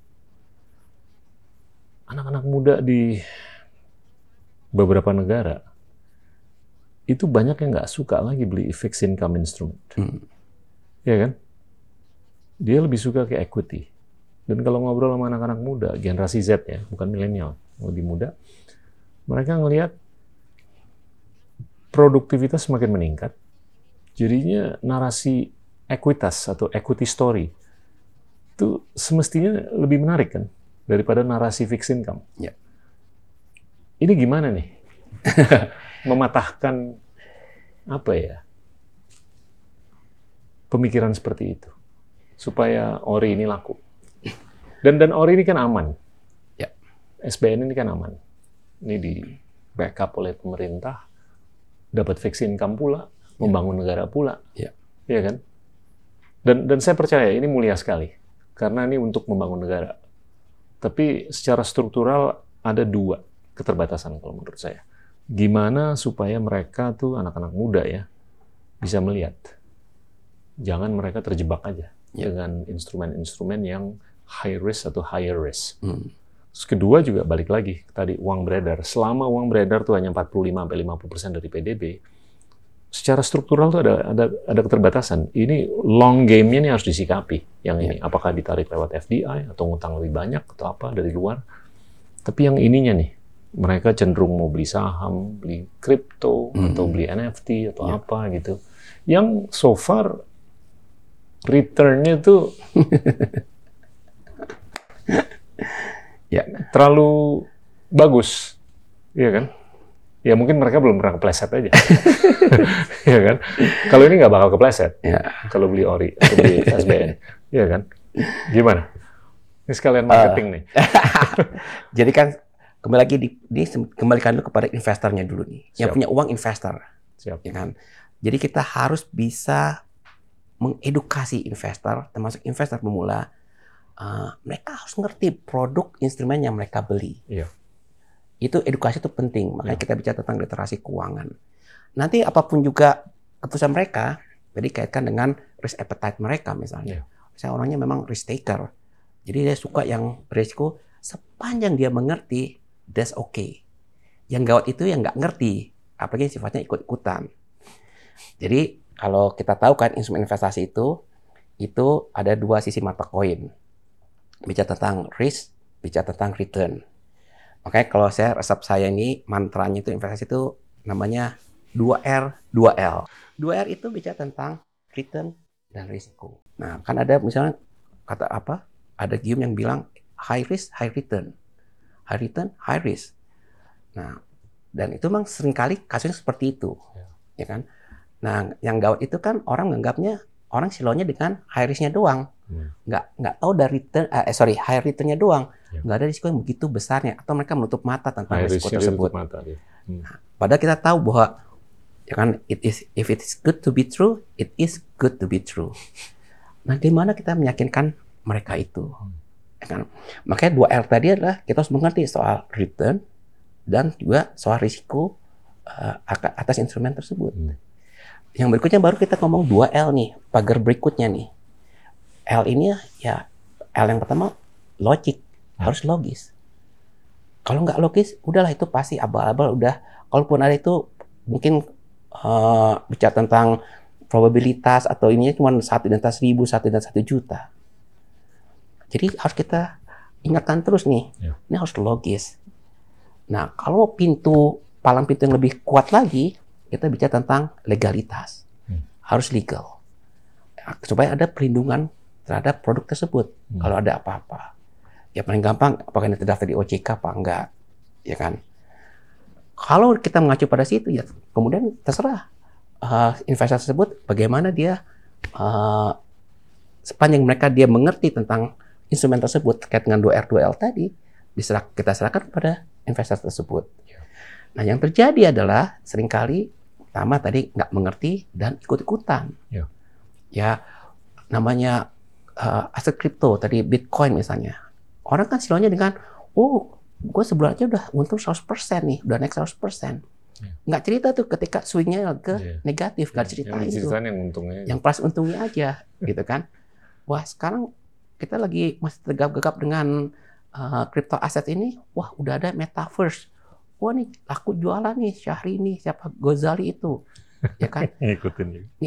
terus orang langsung silau semua coba tapi kita tahu itu kan ini aja pertama Iya. kita nggak jelas bisnis modelnya seperti apa Ya. kita instrumen itu seperti apa risikonya seperti apa underlying-nya apa nah itu kan orang banyak yang nggak tahu tuh Ya. nah menariknya SBN retail saya yang sampaikan tadi waktu kita beralih sudah mulai melakukan menggunakan platform online ini ada fenomena menarik dulu itu kalau lihat profil dari pembeli SBN retail kita Hmm. baik tadi yang mau yang syariah maupun yang eh, maupun yang konvensional mau yang tadi tradable non tradable itu kurang lebih sama kurang lebih 20% maksimum 5% itu eh, datangnya dari generasi milenial yang dominan itu datangnya dari generasi baby boomer waktu kita sudah mulai menggunakan platform online surprisingly tapi sebenarnya nggak Nah, nggak surprisingly sih sebetulnya Oh, generasi milenial itu menjadi Milenial. yang Z. dominan itu kontribusinya share-nya itu mencapai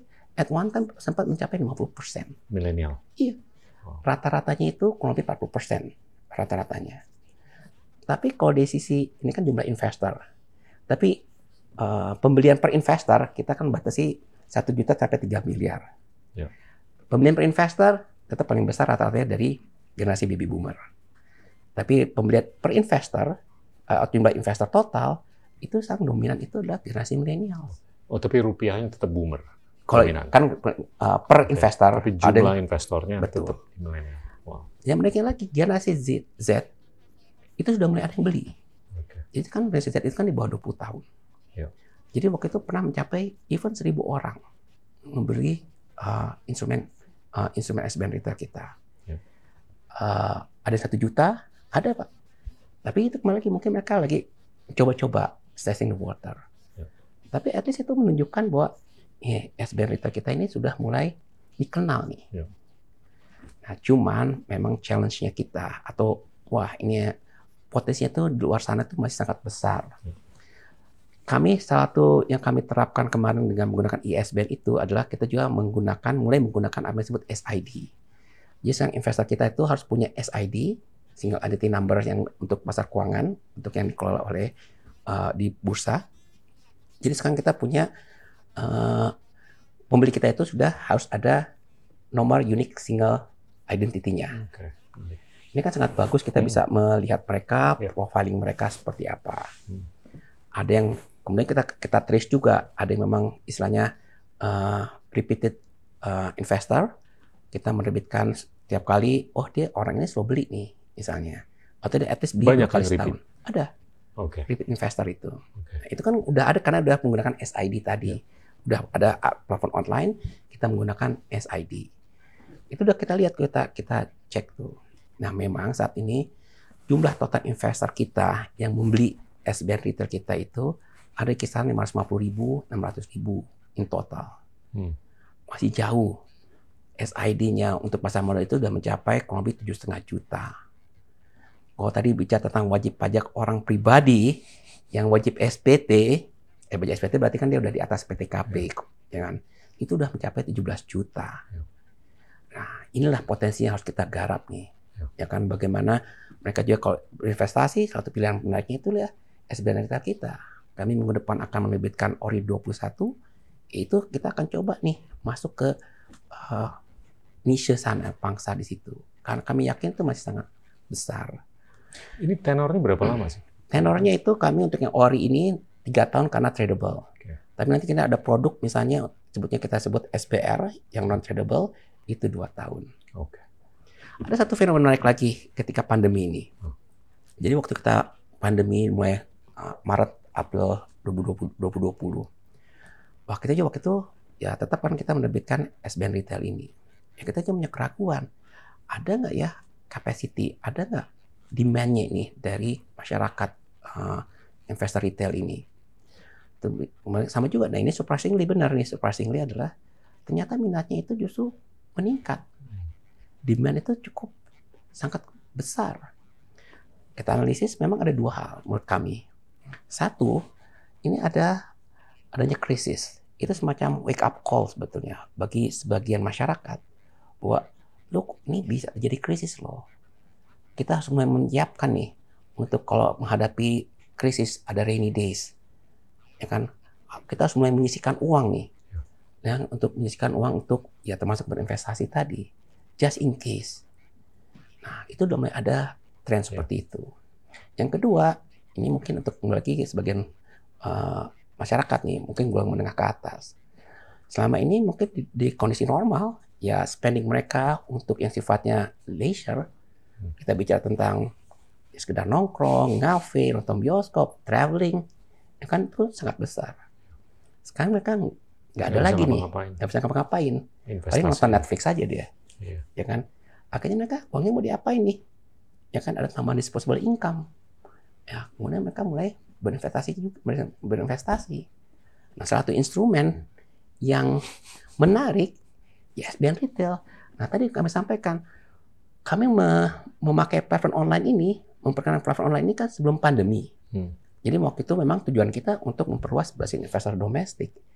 Tapi ternyata ini sangat membantu dalam kondisi pandemi dengan dengan tersedia platform online ini, wah SBN retail kita sudah sudah siap, Ya. sudah bisa diakses, sudah bisa dibeli secara online.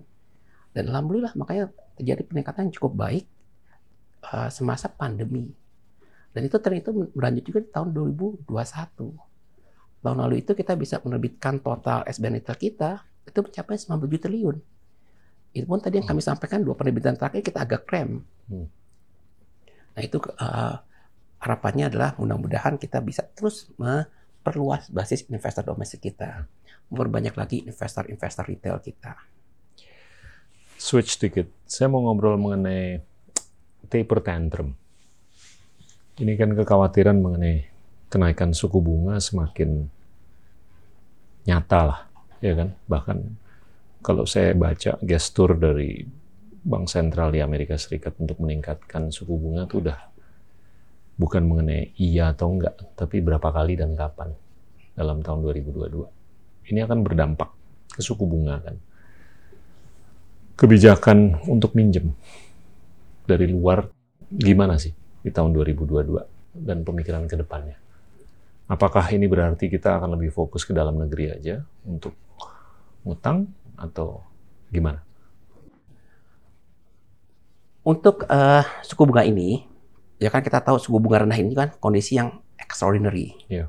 Ini kan sesuatu yang tidak biasa dalam kondisi extraordinary, khususnya even sebelum pandemi memang kita sudah suku bunga kita sudah mengarah uh, suku bunga rendah.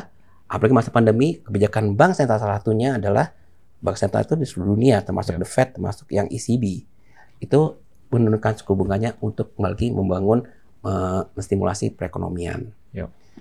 Dan jadi kita tahu ini kondisi yang memang kondisi yang luar biasa, yang at some point akan berakhir, nggak mungkin terus-terusan. Yep. Nah tadi poinnya Mas kita itu kan, ini pasti akan terjadi. Hmm. Tapi kapan dan seberapa cepat? Tadi singgung soal taper tantrum, kan keyword itu tantrumnya itu. Nah salah satunya masalahnya adalah waktu itu kita kaget, kita punya masalah komunikasi saat itu. Masalah kita itu maksudnya masalah si uh, otoritasnya the Fed-nya. Nah, insya Allah nih perbedaannya dengan dengan kondisi saat ini dibandingkan 2013 kemarin ketika terjadi taper tantrum, komunikasi ini sudah jauh lebih baik. Jadi otoritas, pemerintah, bank sentral itu selalu melakukan komunikasi, memberikan semacam hint lah. Jadi nggak ada sifatnya kebijakan yang sifatnya kagetan gitu. Dan itu kan akhirnya market pun mulai membaca. Yep. Jadi yang dihindari itu adalah sebetulnya volatilitasnya bahwa adanya kenaikan suku bunga yang ada tren kenaikan itu itu pasti akan terjadi sebetulnya market investor itu udah tahu udah dan mereka juga udah mulai price in nah bagaimana supaya itu tidak terjadi atau pergerakan itu jadi secara smooth yang tidak disukai termasuk kita di pemerintah adalah yang jadi fluktuatif yang terlalu fluktuatif gerakannya terlalu fluktuatif swingnya terlalu besar dan itu coba kita perbaiki, baik kita sebagai otoritas pemerintah misalnya, demikian juga dengan marketnya itu sendiri. Termasuk kita di Indonesia. Ya. Dan itu kan The Fed itu berusaha begitu kerasnya membangun komunikasi tersebut misalnya. Dan memang benar, melihat pergerakan ekonomi saat ini, ternyata improvementnya itu, recovery-nya kan jauh lebih cepat dianggapnya. Ya. Inflasi tiba-tiba sudah mencapai 7%. Itu yang tidak terhindarkan pasti akan ikuti kenaikan suku bunga. Kenaikan suku bunga berarti cost of fund itu akan naik. Dan itu pasti akan juga menjalar jadi di Amerika, pasti akan terjadi juga di menjalar juga ke berbagai belahan dunia termasuk ke emerging market, termasuk ke Indonesia. Jadi untuk tahun 2022 itu sudah satu keniscayaan akan terjadinya tapering, akan terjadi kenaikan ya. suku bunga. Nah, bagaimana dengan Indonesia? Gimana transmisinya?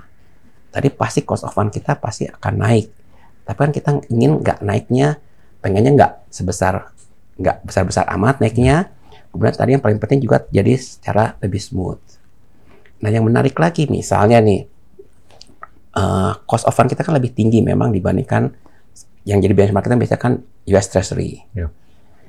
Nah alhamdulillah karena fundamental perekonomian kita cukup bagus, cukup terjaga, makanya kemarin misalnya wah trade surplus kita udah berlangsung selama lebih dari 18 bulan. Ya. Komoditas kita memang membaik, itu jadi ada semacam blessing buat perekonomian kita. Penerimaan pajak kita tahun lalu, ya kan 2021, untuk pertama kalinya setelah 12 tahun, mencapai melebihi target. Uh, APBN kita bisa kita tekan, dari defisitnya hanya sebesar 4,65 persen. Ya. Hari ini BPS baru saja mengumumkan angka kemiskinan. Alhamdulillah kita udah kembali lagi ke angka satu digit, ya. single digit. Kan gara-gara pandemi kita sempat naik terus. Jadi ternyata alhamdulillah cerita perekonomian kita ini sangat positif. positif. Dan itu alhamdulillah terlihat juga dari tadi cost of fund kita dari uh, perbedaan gap antara yield kita dengan yieldnya US Treasury. Yeah.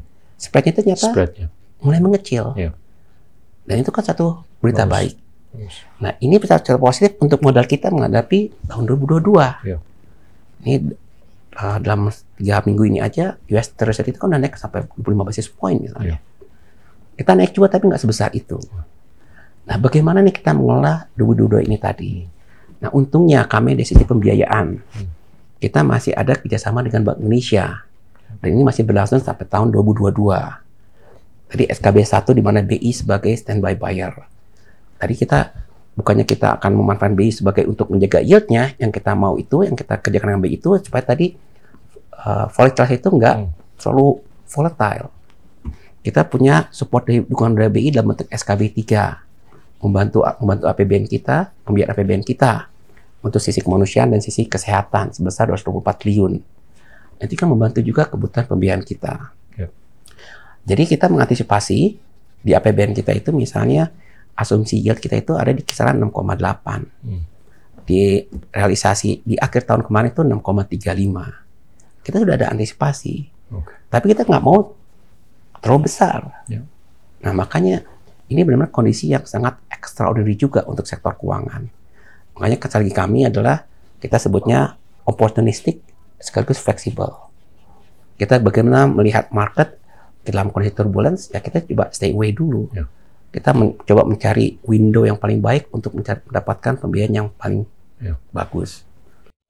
Kita udah ngobrol banyak nih, Mas Luki, mengenai pajak, ini pendanaan, masa kecil Anda, terus pembiayaan infrastruktur dan segalanya. Kalau kita ngobrol mengenai jangka panjang Indonesia ke depan menuju 2045, apa sih yang perlu diketahui oleh masyarakat luas yang dilakukan atau direncanakan oleh Kementerian Keuangan? Oke, mungkin dari saya dulu ya pribadi ya. 245 100 tahun kemerdekaan Indonesia. Tadi sedikit banyak ya, saya pernah eh, sempat singgung namanya middle income trap. Jadi Indonesia dari segi size of economy dari sisi PDB atau GDP saat ini tuh Indonesia PDB-nya sudah mencapai kurang lebih di kisaran 16.000 17.000 triliun rupiah. Kita sudah mencapai ekuivalennya mungkin 1,2 uh, billion US dollar, triliun US dollar. Ya. Jadi sudah kita sudah menembus namanya 1 trillion US dollar ekonomi itu sudah sudah lewat di sekarang. Kita di sisi size tadi kita nomor 16 di dunia. Makanya kita menjadi anggota member dari G20 di ASEAN cuma Indonesia saja. Uh, dan bahkan kita tahun ini menjadi tuan rumah, menjadi host sekaligus memegang presidensi dari G20. Nah, kemudian berbagai literatur, berbagai penelitian, salah satunya dari McKinsey dan juga PwC. Mereka bilang, ternyata menurut prediksi mereka, model mereka, Indonesia itu bisa menjadi nomor 7 di tahun 2030. Itu kata McKinsey. Kata PwC yang terbaru, 2050 Indonesia bisa menjadi nomor 4. Ini kan luar biasa nih. Terus kita coba kita teliti lagi, ini gimana sih hitung-hitungannya, modalnya seperti apa, harusnya mereka pakai seperti apa. Ternyata nggak nggak jelimet banget kok, nggak mengada-ngada gitu. Kan mereka simpel aja. Indonesia itu melihat potensinya, kita itu masih bisa tumbuh 5 sampai 6% ke depan.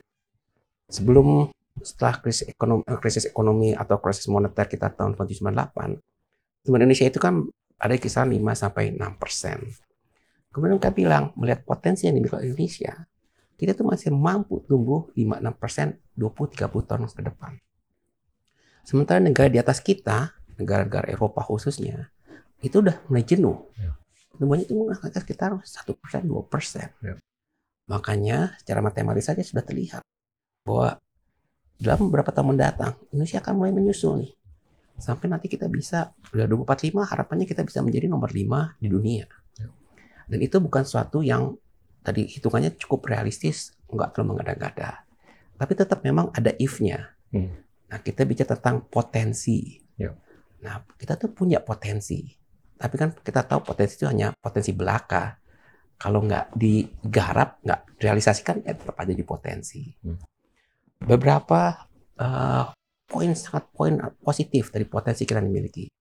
Pertama kita punya penduduk 270 juta penduduk dan itu didominasi oleh penduduk produktif usia produktif. Makanya kita masih menikmati yang disebut uh, bonus demografi.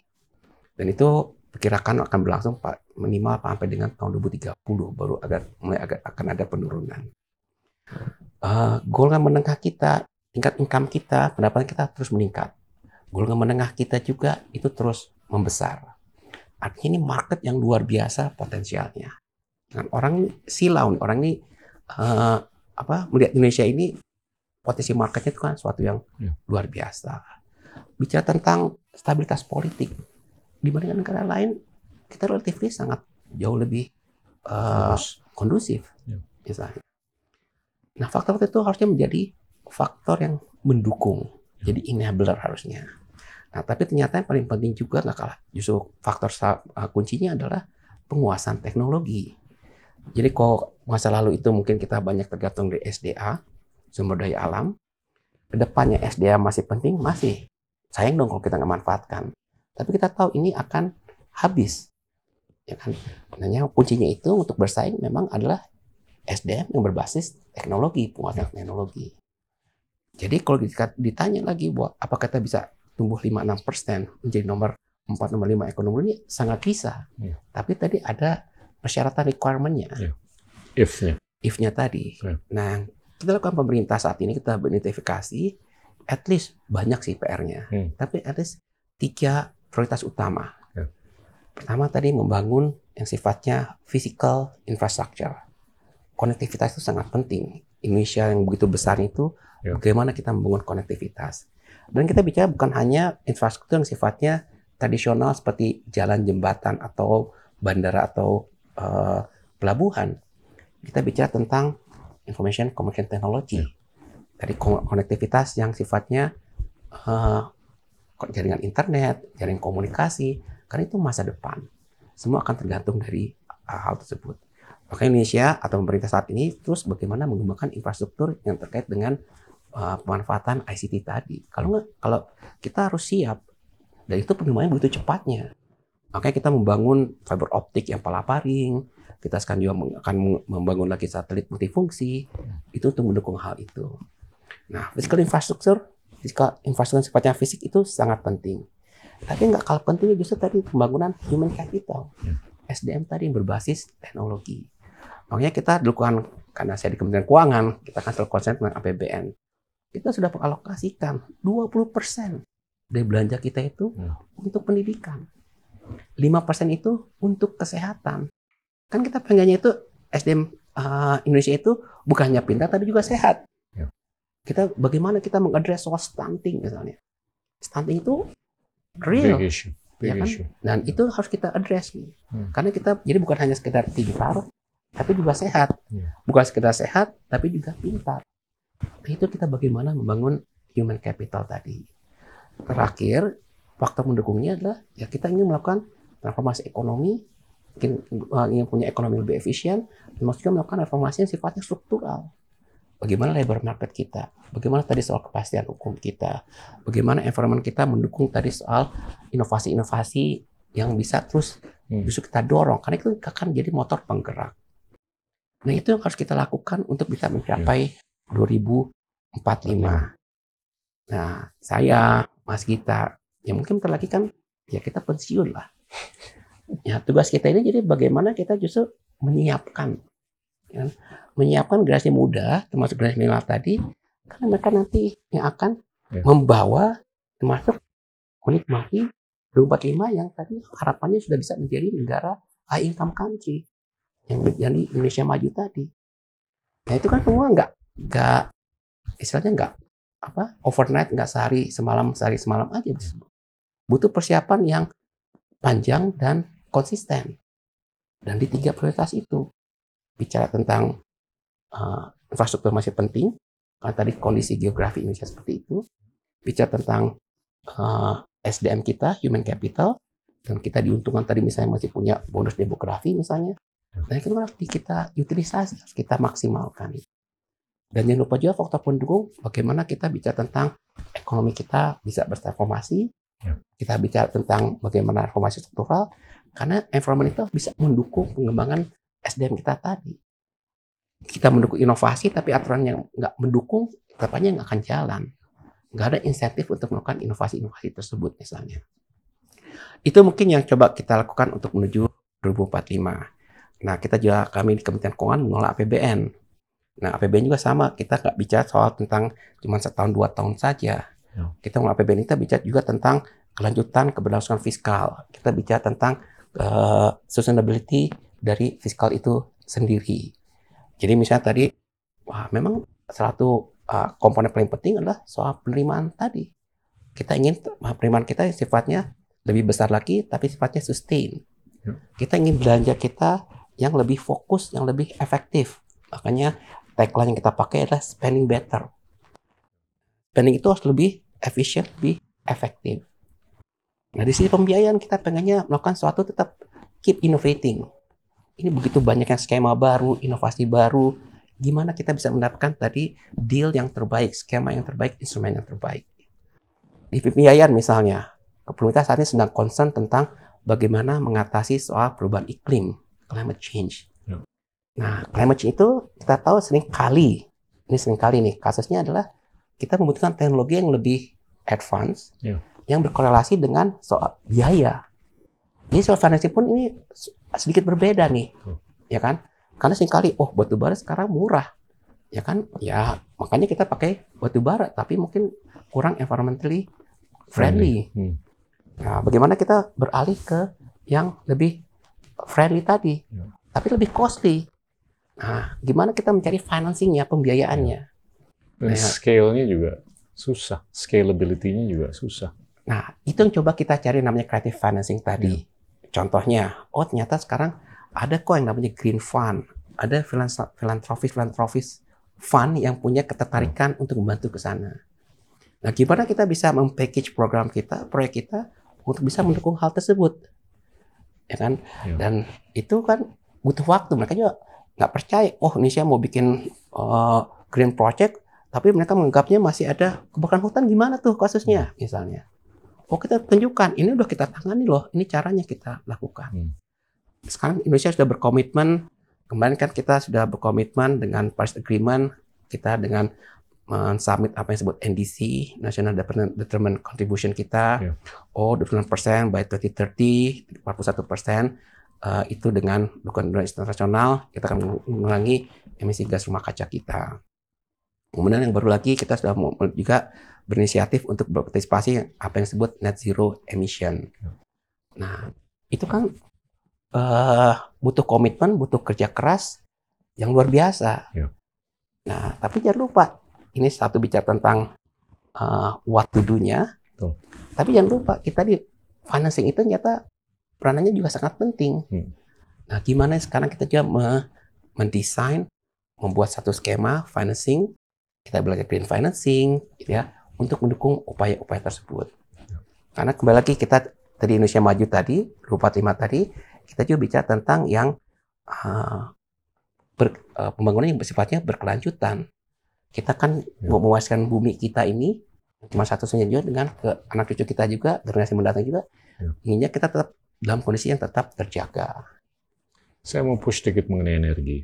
Kalau kita lihat elektrifikasi per orang di Indonesia itu masih kurang lebih 1000 kilowatt hour. Hmm. Singapura sebagai negara yang modern itu 9 ribuan. Kalau kita mau jadi bangsa yang modern, kita harus mencapai elektrifikasi itu kurang lebih di 5 ribuan kilowatt hour per orang. Untuk mencapai itu, kita harus membangun kapasitas pembangkit listrik. Mungkin sekitar 400 ribu megawatt lagi. Kita udah membangun kurang lebih 72 ribu megawatt. Ini kapasitas bangun kita kan per tahun 3 ribu sampai 4 ribuan megawatt. Hmm. Lama kan kalau kita mau ngejar 400 ribu lagi. Itu lebih dari 100 tahun untuk kita mencapai status negara yang modern. Saya, saya sepakat dengan Mas Luki bahwasanya EBT ini harus dirangkul, energi terbarukan. Tapi the question is scalability. Ya kan? Kita harus cari sesuatu yang scalable. Nah, ini mungkin harus disolusikan ke depan. Kalau kita mau meningkatkan elektrifikasi per orang di negara ini, ini bukan hanya penyikapan fiskal aja, tapi penyi- penyikapan non fiskal juga Hmm. perlu supaya skalanya ada untuk pembangunan pembangkit listrik yang environmentally friendly dan juga scalable. Satu hal yang saya sangat percaya adalah perkembangan teknologi Ya. akan membantu kita. Ya. Eh, kalau dalam kondisi hari ini uh, ya paling murah itu batu bara. Iya. Ya kan. Jadi ya kita realistis. In the, in the short term mungkin ya kita masih tetap memakai batu bara. Iya. Kalau nggak uh, ya rakyat akan kekurangan listrik even untuk basic needs. Siap. Ya kan. Nah, tapi ke depannya misalnya, oh sekarang kita bicara tentang EBT. Kita hidup di negara tropis. Negara surya harusnya menjadi suatu kita bisa sangat menjadi suatu yang kita andalkan harusnya. Tapi ternyata kan masalahnya soal baterainya. Ya. Tenaga surya itu hanya ada katakanlah di siang hari. Nah, ternyata teknologi saat ini cost-nya itu masih sangat mahal untuk baterai. Ya. Tapi kalau kita, saya sangat percaya itu pasti cepat atau lambat, bahkan cepat, teknologi itu akan bisa up, bisa menghasilkan baterai yang murah. Ya. Nah, jadi harusnya ya, kembali lagi yang EBT soal contohnya surya itu akan bisa menjadi dimanfaatkan oleh Indonesia yang ya basically kita hidup di negara katulistiwa contohnya. Nah, memang ini bicara tentang jangka pendek, jangka menengah, jangka panjang. Nah, saya yakin teknologi itu akan bisa sangat membantu, bisa catch up. Contohnya tadi yang soal eh, penyimpanan listrik tadi dalam bentuk baterai tadi, Ya. itu akan sangat membantu energi alternatif. Penyerapan, penyimpanan, dan distribusi. Ya. Hmm. Sekarang contoh konkretnya lagi uh, masalah listrik di Indonesia saat ini. Iya. Akibat dari pandemi, ternyata kita oversupply. Ternyata oversupply itu terjadinya di Jawa. Iya. Tapi untuk yang di luar Jawa masih punya uh, Iya. uh, shortage. Nah, jadi kalau ditanya, wah, uh, komplikasinya juga uh, uh, ada case by case-nya juga ternyata. Nggak semudah itu juga. Iya. Emang nggak gampang. tapi tapi saya optimis lah menuju 2045. Dan dan saya berharap atau berimajinasi bahwa tax ratio kita bisa Hmm. jauh lebih tinggi Ya. daripada sekarang. Produktivitas kita bisa jauh lebih tinggi daripada sekarang. Tapi ini perlu apa ya? Pendidikan Hmm. untuk masyarakat luas mengenai apa yang dilakukan oleh pemerintah tuh Ya. untuk kepentingan-kepentingan seperti itu, tapi juga hal-hal yang tadi udah disebut. Ada pesan akhir, Mas Luki? udah ngobrol Wah, panjang lebar. nih. Ini luar biasa nih. Makasih, makasih banget banyak loh sudah saya sudah diundang. Enak nih Ya. ngobrol seperti ini. Eh, ya harapannya kan ini kita bukan menggurui ya, kita sekedar eh, ngobrol. Mudah-mudahan ada yang bisa dipetik oleh eh, para eh, pendengar atau pe- Siap. Pasti, audiens pasti. dari podcast ini. Mudah-mudahan bisa bermanfaat. Tadi kalau pesan saya, saya sangat tujuh 2045 eh, itu sesuatu yang nggak kerasa akan sangat cepat bisa eh, nggak kerasa udah 2030, 2040, 23 2045. tahun lagi. Dulu nggak kebayang kita mencapai 2020, kayaknya 2020 masih jauh banget dulu. Oke kita SMA dulu gitu kan. Sekarang nggak kerasa udah mencapai, sudah mencapai 2020. Nah kalau tadi waktu 2045 eh, secara makronya eh, itu Indonesia punya potensi yang luar biasa. Amin. Amin. Nah, kita ini generasi kita ini Mas kita ya, ya tugas kita menyiapkan generasi mendatang ini, anak cucu kita ini yang mulai di kelas milenial, karena nanti mereka nih yang akan eh, ya membawa perekonomian Indonesia ini mau ke arah mana? Apakah tadi kita mau jadi nomor 5 Yap. atau amit-amit terpuruk, Ya. itu kan eh, mereka nanti akan me- men-shaping nih Siap. Indonesia akan seperti apa.